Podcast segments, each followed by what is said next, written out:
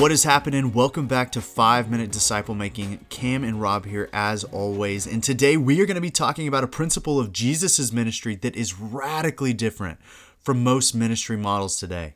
It's something that if you start doing this, it's going to greatly increase the depth and joy of your disciple making relationships. It's going to allow you to cover a ton of different areas which you never would have otherwise. It'll make a massive difference in their character transformation, and it'll make you far more effective in transmitting your life into the people that God gives you. So, Cam, tell us about this principle. Yes, what we are talking through today is the with them mentality.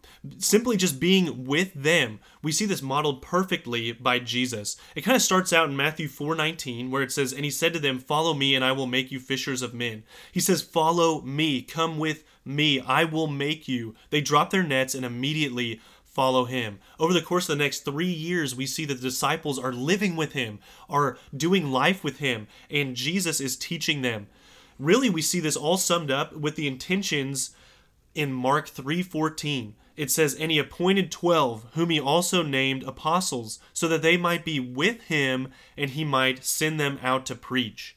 So Jesus modeled so many things for the disciples' lives over the course of these 3 years he was doing his public ministry.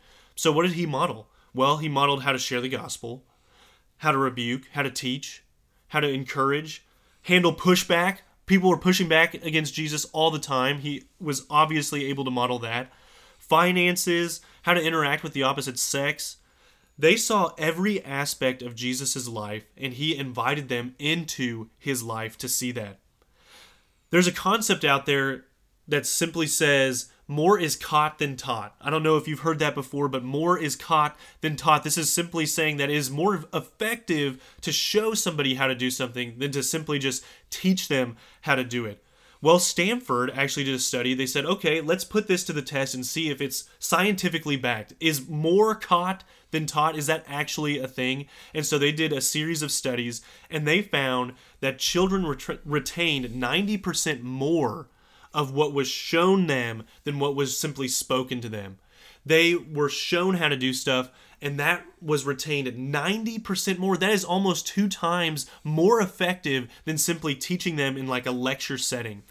Soup Campbell is a disciple maker out in Memphis, and I can remember him teaching me and a and a few other people this one rule. This he said this is the discipleship rule, and Soup said, "As far as it depends on me, I will never do anything alone.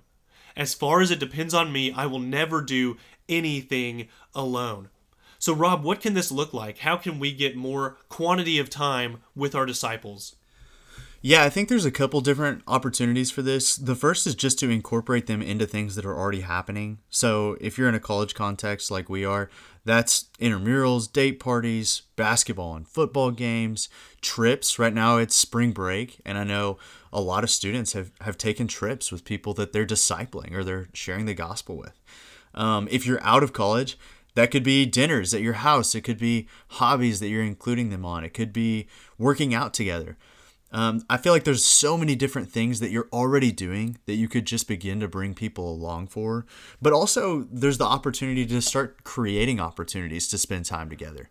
So maybe you're thinking through, hey, are there game nights I can host? Um, are there dinners? Can I can I get them into my house? Can we go out to celebrate someone's birthday and I bring along someone I'm discipling? Um, are we doing a movie night? Can I bring them over for that? Can we go on a prayer drive where we're driving around praying together? Um, are there chances for me to get them around other disciple makers and into community? Those are all things to be thinking through of both how can I incorporate them into things that are already happening and how can I be creating opportunities to do more life on life. Your disciple making cannot just be a one to one, it cannot just be a Bible study. They need to see your life, they need to do time with you uh, Dr. Robert E. Coleman. He was a professor at Gordon Conwell Theological Seminary. He really lived this out. In his 70s, he moved back into the dorms with his wife in order to get more life on lifetime. He wrote a book called The Master Plan of Evangelism, which today really is one of the most widely recognized works on Jesus' methods of disciple making and evangelism. And in that book, he says this he says, quote, There is simply no substitute for getting with people. And it's ridiculous to imagine that anything less short of a miracle can develop strong Christian leadership. After all, if Jesus, the Son of God, found it necessary to stay almost constantly with his few disciples for three years, and even one of them was lost, how can a church expect to do this job on an assembly line basis a few days out of the year? We have to spend time with people if we want to be effective disciple makers.